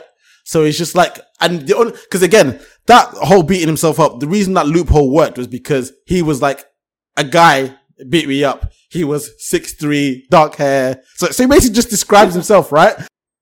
It's like, that's dishonest. Completely. And it's like the fact that he's omitted that is, is, is lying by omission. So why was he allowed to do that? Do you know what I mean? So it's like, really, he, he shouldn't have been able to do that. But again, at the end of the day, it just, it works yeah, for the film. Suddenly, he's allowed to use uh, smoke and mirrors. Absolutely. He's absolutely, he's, he's allowed to use smoke and mirrors and stuff. But there's a, there's a line in this film, right? And in a weird way, this judge, who, funny enough, right? You know, the first time when he comes in and he's like, Honorable Judge, um, give me a second, let me get the film up. He's like, Honorable Judge Marshall Stevens. And he's like, Honorable. Pfft. Obviously, Fletcher at this point, Fletcher at this point obviously must know that this guy has done some shit, right? And then the first time they're in the courthouse, right? Um, he's like, "Oh, I'm having some issues," and the judge, who is all about the erection, right? He goes, Yeah. "You're still young. It'll happen to you more often." it's like, what the? Wait, what? Why- Why have you just assumed he can't get it up? What the fuck? And then, and then Fletcher, knowing this, right, then says the fact that literally stuck has stuck with me since I was a child because it scared the shit out of me because obviously the whole premise of this, right, was that Fletcher doesn't lie, okay? And then he talks about how holding holding the toilet, holding holding your your holding your your um your urine in can make you damn near impotent. Now here's the funny thing. I remembered it as oh you no no it, it made you yeah make you impotent. I remember it being as it can make you infertile, right? So even that at, at some point like scared the crap out of me because you just kind of stuck. You know when you remember things in a, in like a different way. I thought it made you like infertile. I was like oh okay cool. And then I watched it and he was just like talking about how you can't get an erection. Bro, best believe I went to the toilet straight away while I was watching that film. I was like, I'm not waiting, I'm not waiting for this shit. That line has stuck with me and was actually worse in reality than actually how I remembered it. It's fucking crazy. I, I I just love the judge where you know he says, "Is that true?" Yeah. And he goes, "It's got to be." He's It's like, got to be. Well, in that case, Well, I'm then we're all going to go. Absolutely. Marshall Stevens is all about the hard on. But again, he's using smoke and mirrors. He says it's got to be. That is not an answer. Exactly. Exactly. More poetic license there again as well. I, I got to be honest. I don't think this film can escape a bollocks card at the way it's going because I just Oh, I've got bollocks. I've still got. I've still got bollocks to give. Oh, I'm still got. I've still. I've got bollocks coming. I, I had one I'm gonna lined throw. up, I'm gonna. Th- but then I've but received you, it. but you didn't throw it. I, I've Mm. taken it back because it's. I, I, I thought, as good of a lawyer he is, he should have re- realised that the reason that this contract was null and void, because she wasn't the correct age when she agreed to it, would have been something he should have picked up straight away. But then I remembered Yeah. he was given this court case within 24 hours and has managed to get this far. And she lied about. And 24 she hours. lied about it. Exactly. But- So She lied I about it took as well. back because I was like, eh. Yeah, but you got to take it further, Ian. Okay, because the fact that he, yes, he's an elite level litigator. I didn't have the facts straight about her real date of birth. Okay, he only just got the case. Then, if it turns out that she entered into the marriage under a prenup that is apparently now null and void because a minor can't enter into a contract of their own, um, isn't a marriage a contract? See, this was what I thought. I- thought this as well. I was like, how old do you have to be to be married in the state of whatever state they're in? I don't, I don't know what the state they're in. And like, you know, with America, state laws are literally almost like individuals to, to, there's, there is obviously the, the larger constitution, but then each state law has its own nuances in many different ways.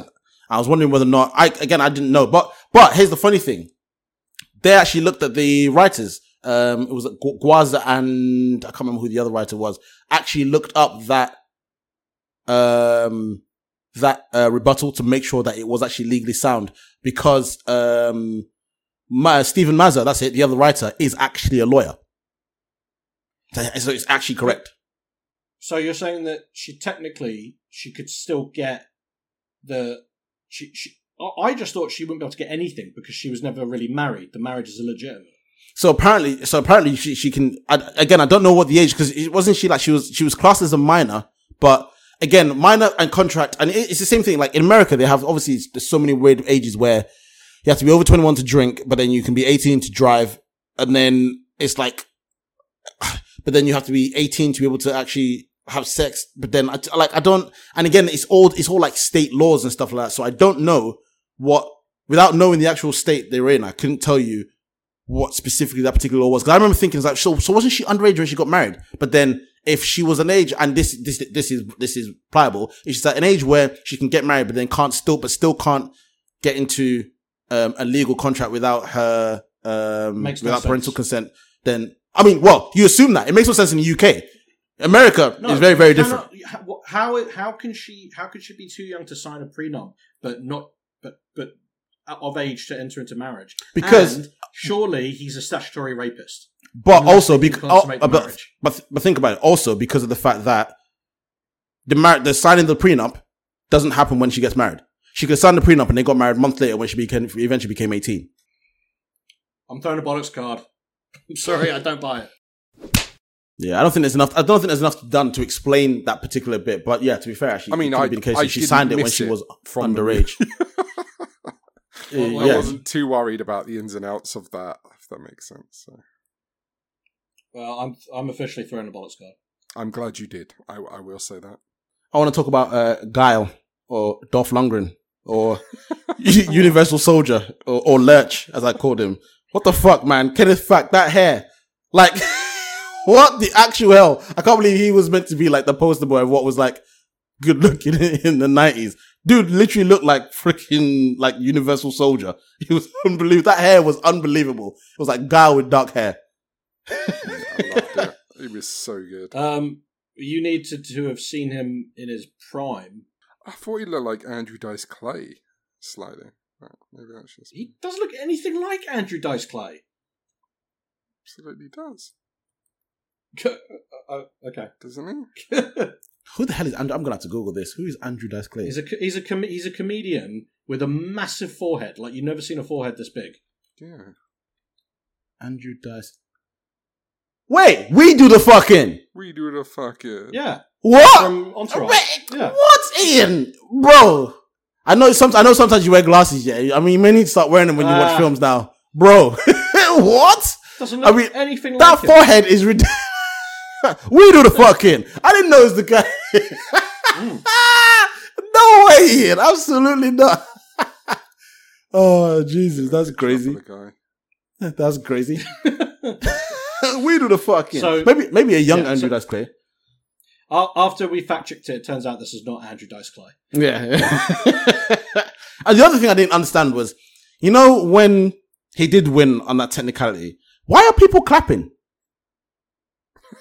Because I think I think because of how he was able to pull it off. I mean, like, It was it's, like, it, it, was, it- it, it was like poetry in motion. it was, but like, you literally just secured 50% and, and taking away this child of kids from this rich. It's just like, yeah, fuck the rich. do you know what I mean? It's like, why are people, why do you, do you even know these people? Like, what the fuck? I didn't, I never understood why people, why people clapped at all. I literally didn't get it. And then, fucking, uh, so, sorry to make a massive jump as well, but then, uh, when Anetta like bails him out of, of, of, of the, of the jail, you know, when, uh, after he acts up, and she says the one line that you probably will never ever hear in a film again. Have you been sexually molested yet? wait, wait, wait, wait, wait, wait, what? That's like, why have you got what? I was like, well, that is fucked. it's bad. That's fucked. Gret, Gret, Gret, mate, Gret is raw. Gret Oh, is Gret went in. some shit. Oh Jesus, absolutely crazy. Recognizing Max as his highest priority, Fletcher rushes to the airport, but Audrey and Max's plane has already left the gate. In desperation, he hijacks a mobile stairway to pursue the plane onto the runway. After throwing one of his shoes at the plane's windshield, it finally stops, but Fletcher is injured after he crashes the mobile stairway. On a stretcher, Fletcher vows to Max that he will spend more time with him. He says that despite the fact he is free to lie now that the 24 hours have elapsed, it feels better to be honest, and Max believes him, and Audrey decides to remain in California. One year later, Fletcher has started his own small firm with Greta. He and Audrey are celebrating Max's birthday. Max makes a birthday wish only to find that Fletcher and Audrey are kissing. Fletcher asks Max if he wished for them to get back together, but Max says he only wished for rollerblades. The family returns to normal as Fletcher chases Audrey and Max round the house with the claw, a traditional game Fletcher makes with his son. End. Right, right. This is where I throw my bullets card. Slap it, slap me. Pat. Mate, that airport scene, as much, as much as I got it and it was funny and man, like Jim Carrey still at his age is still doing the contortionist, like literally got out of a zipped bag, like craziness. Like That that's that's the type of shit he used to do in living in living color. So I'm, I'm gonna throw in the in living color award for that, but I'm also gonna throw a bullets card because how does my man get through security, get in a random, find a random empty bag, zip his ass up, make it through security, still stair, a stair, uh, a stair car. The guy's just like, hey, my man's literally running around on an, on an airport runway, waving his hands like, stop. Which, he's looking at all these planes like, which plane are you at? Why is no one stopped? And then, what, what, what, what turbo fucking engine does that stair car have that it's literally going past the plane, literally zooms past it. He's going past, it. like, there is so much wrong with that scene. I'm that's so like, glad. that's, that's a terrorist, that's a, that's a terrorist operation right there. Never fucking happening. It's ridiculous. I'm sorry. I mean, I get the whole, but fucking ridiculous. The plane's He front wheel was off the ground. Mate, I'm like, what the fuck is going on? How are we allowing this? And then, then the plane, the pilot's just like, oh, there's a crazy person on there. Let's stop. What? that shit. The plane's going at whatever speed they were going at, and he ends up crashing and then landing in more bags, which were parked in front of where the plane was going. To. No, but oh, Also, that is that how how long is that plane in like runway speed? Like, is that the world's longest runway or what? like, what, what was that plane ever gonna take off, or was it just driving to fucking Boston? Like, what? The, what like, what the? There's so much wrong with that scene. It just doesn't work. Also, there's a very cool Top Gear uh, thing you can YouTube of what happens when cars drive behind planes' engines. And more, mate, you're, you're it just God. straight straight off. You get blown away. It was never happening. And then, and then, wait, sorry, literally, the bollocks just continues. and then he's driving the car, right? How does he get into, like, climb up the stairs? Who's driving the car at that point? How does this stay? How does, how does this stay, like, in the correct, like, what? This, this just so much, it just doesn't work. Is that a second bullets card? No, no, no, it's just, one- it's just one, one, one gigantic bollock. First of all, the terrorist thing he explains, he's like, they both my legs are broken, so they can't. Good news. Oh, fuck it hell. Um, first of all, I forgot uh, the bit about the luggage. You know when the guy looks back and he's not there anymore. and Yeah. you see him on On the, the lug, yeah, exactly. Cracked me up. I cu- I literally. I had stop film. Lauren Lauren was like, Lauren was like, "You're beside yourself." I was like, "Yeah, I." Uh, fucking hilarious. it is hilarious. I'm also, but I think that is the that is the like you let things go with this film because it is just like they're literally going to scan that bag and there's going to be a guy holding a what a full on fucking skeleton holding a bag. What?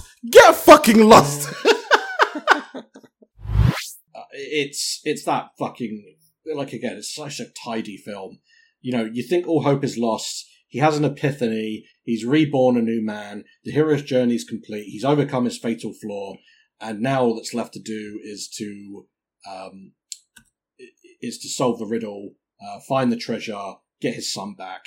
It's just cookie cutter as hell. It is. um but you know it's uh it is what it is. It worked. It's the, it's the payoff that needed for this film. Like it'd be weird for this film now to do anything more than than show you its own way of handling the trope. That makes sense. But that's what by that point you are invested in the film and fully into the trope. That's what you want. That's what you're looking for. You're looking for the how does this get resolved because we know it's gonna get resolved. We know it's gonna end well. It's just how. How is it gonna end well?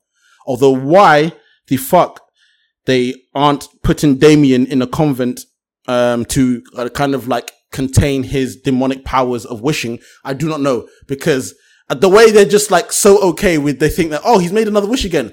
Damien needs to go to a nunnery, right? Because I'm telling you right now, that if that, that kid's out here wishing for whatever the hell he wants, lock his ass up. Call my dad, do whatever you need to, get an exorcism done. That kid needs locking up. 100%. Honestly, I can't believe we're just so okay with a kid who could just make wishes. He's like, Max. I'm like, Satan. you know? Jesus. Um, where I was going to go, but this this could be like a long road. So I was debating whether or not we want to we want to start walking it.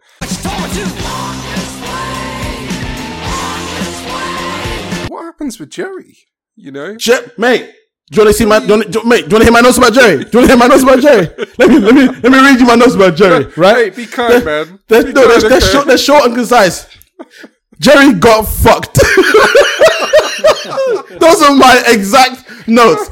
Jerry got fucked, man. Like, seriously. Jerry's got to deal with all this shit. Like, oh, he's going to go on another plane to Boston, be like, oh, aren't you the, the, the, the potential fiance of the guy who nearly tried to, like, like, destroy our plane with a shoe? Uh, yeah, yeah, that's me. That's me. and you know he's got to pay for them tickets again. He ain't getting reimbursed.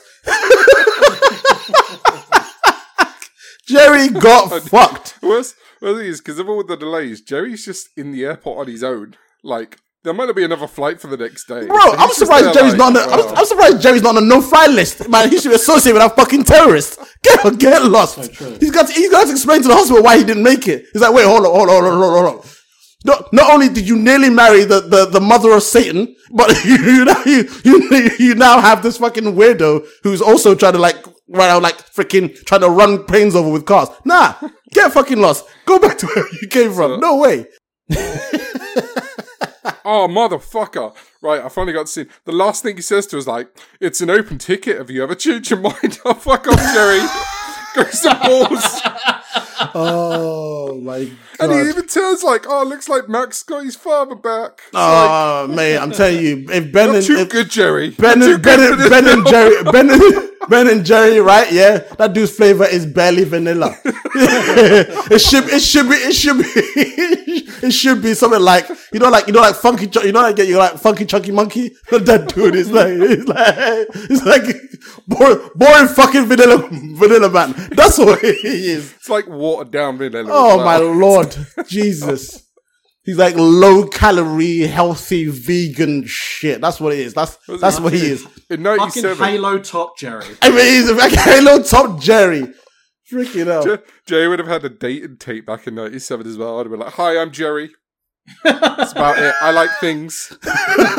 Going out. God, You, if you don't like things, I don't like things."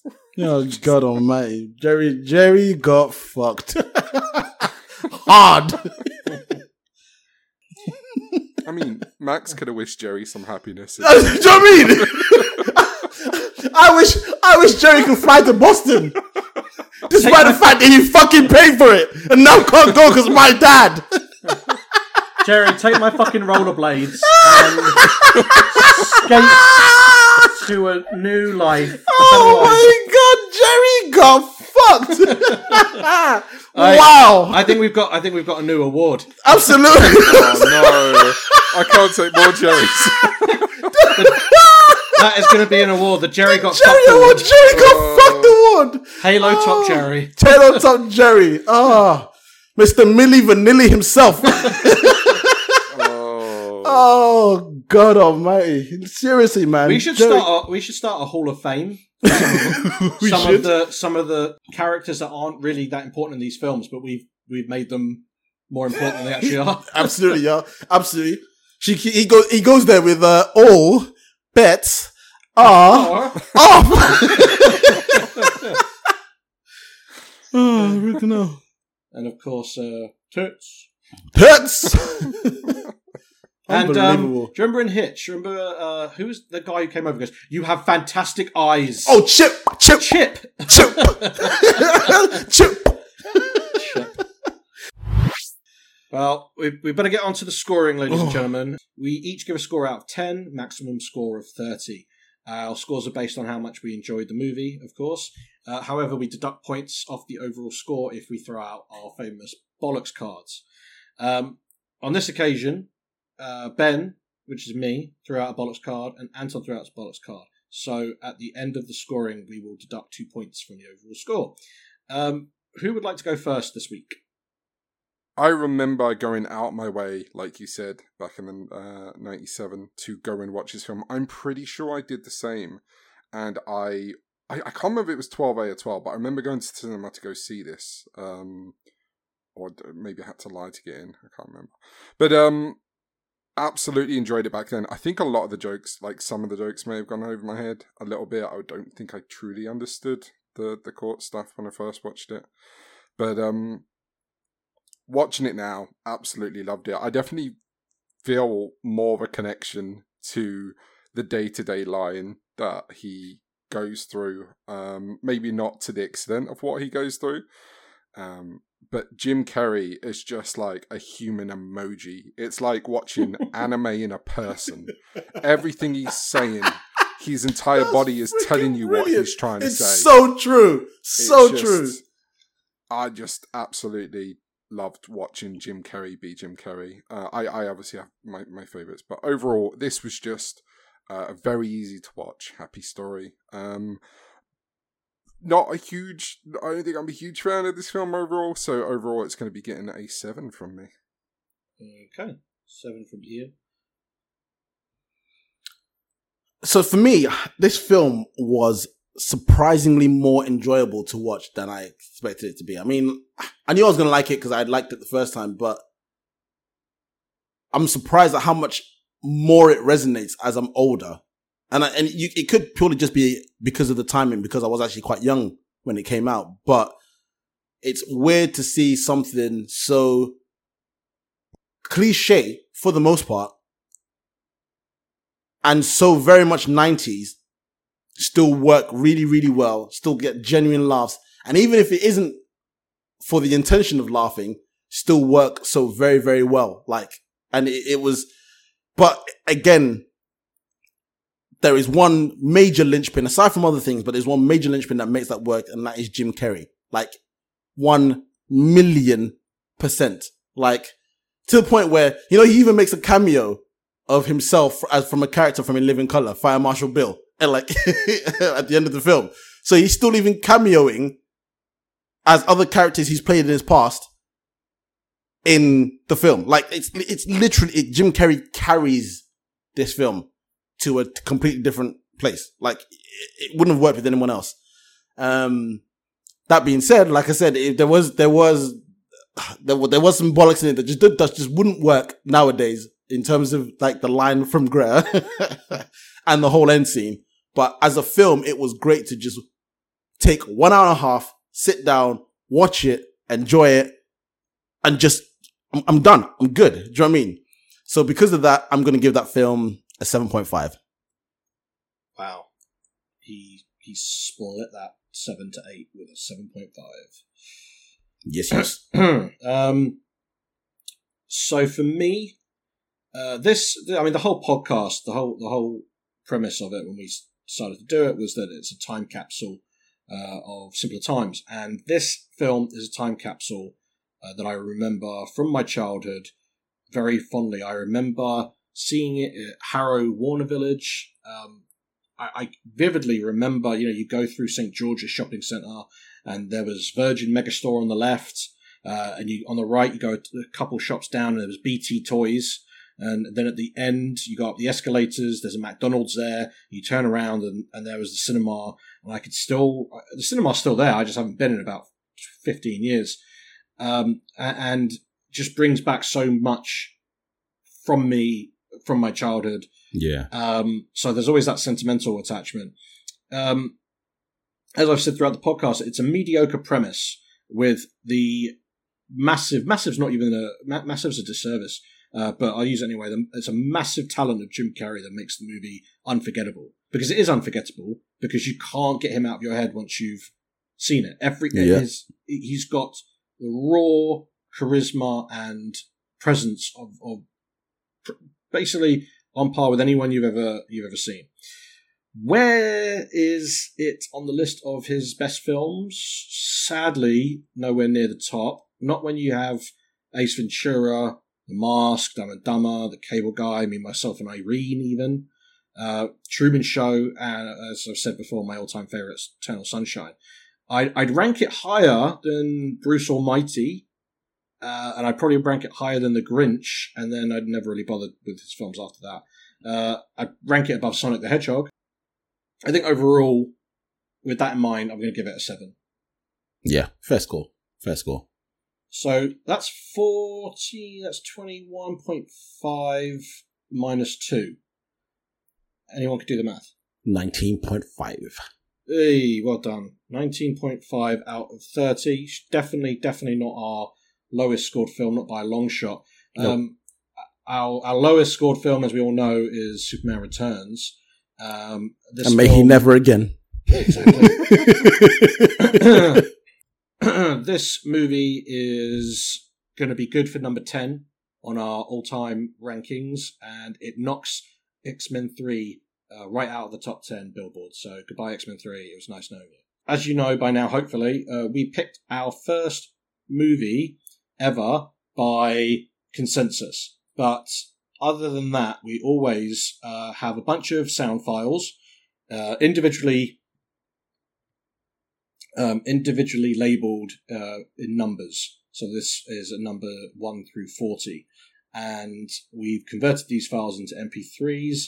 I asked my wife Lauren to, to rename them, so I don't know, uh, nor do Ian and Anton know what file is which. I asked one of you to pick a number from 1 through 40, and we will then play the clip, and it will be revealed to us which our next movie, or which, uh, sorry, our next picture is going to be, and uh, then I'll ask Lauren to go in and, and reassign the clips so that we, um, so we have. Oh fuck! Let me. See, sorry, I'm not. I'm, maybe I'm getting a bit tired. Let me do it again. No, go on, go ahead. Uh, three, two, one. Um, so, with our next episode looming ever closer, uh, it is now time to do the reveal for what the movie is going to be. And as always, we have labelled, or should I say, my wife Lauren has diligently labelled uh, 40 MP3 files. They're all sound bites from movies that we've seen. We, the three of us have watched together. Um, I don't know what. I, I don't know. Ian doesn't know, and Anton doesn't know what file is what. All I do is ask one of them, Anton or Ian, to pick a f- number from 1 to 40. We'll play the clip, and we will find out what our next film is, along with you, the listening audience. Uh, this week, Anton, would you mind picking the magic number? 43. Well, that's going to be a problem because the files only go up to 40. Yeah, 37. no, no, 30, 30. I was like, I literally couldn't remember. I was like, is it 1 to 50? I was like, The what the pressure, isn't it? I literally was like, is it 1 to 50? I was like, I'm going for it. I'm doing it. 33. May I please see the storage facility, Mr. Pick? Really? Ghostbusters? Oh, Ghostbusters? fuck. Yes, it's Stop, Ghostbusters. stop stop it. Are you, I was like, no, it's not, it's not what, it, it, it's not what I think. It, oh my God. Really? oh my God. Oh, it's gonna be, it's gonna be a long podcast. I, it's not. It's it, we we see uh, view, uh, listeners. We we worried about this. It's it's going to be one of those movies where we would just we think that we pick it to death, but it's kind of a movie that is simple enough in plot where we might get away with it and might like be able to contain it Oh, within, wow. within one episode. Um, this is a firm favourite of uh, the Back to the Pictures crew. We are. I, I can't even tell you how much we love this film. It's Ghostbusters, 1984 uh, comedy sci-fi uh, hit, uh, global phenomenon. Uh, not enough superlatives. but uh, beware, it could be making its way right up that top 10 chart. All right, so it's almost that time in the podcast where we need to make like Hilary and swank. But before we do, I'm going to thank my co hosts. Firstly, Anton. He's a pedantic, pontificating, pretentious bastard, the belligerent old father, worthless steaming pile of cow dung. Figuratively speaking. And Ian. Overactor. that worked quite nicely with my one. That's pretty good actually. I like that. Nailed it. All right. Those clips at the end, right? Like how funny, even just like it must have taken so long to film that. Anyway, like they said, they wasted so much footage. It must have been so fun to film with Jim Carrey, just in Yeah. general. The only person that didn't look like they were having fun was Jennifer Tilly. I She know. kept- Yeah. Yeah. She kept It's getting so pissed true. off. Every Yeah, time so he made true. A joke. Everyone else loved it though. Even Yeah, the director was was, in on it because she, you know, uh, Swoosh says, um, "Oh, uh, he." He says he, he made me say it. He told me. To say it. Yeah, exactly. The whole overacting, because that's the whole point. It's like everyone they, they they've always said for years that Jim Carrey always overacts. He was like, he put me up into it. He's like, it's so funny because Jim Carrey keeps going and then realizes what she said, and then Yeah. he just starts burst out laughing. It's it's goes, it's so good to to me." watch. Yeah, it's so good. It really is. And remember, folks, your futures haven't been written yet. No one's has. Your next movie is whatever you make it, so make it a good one.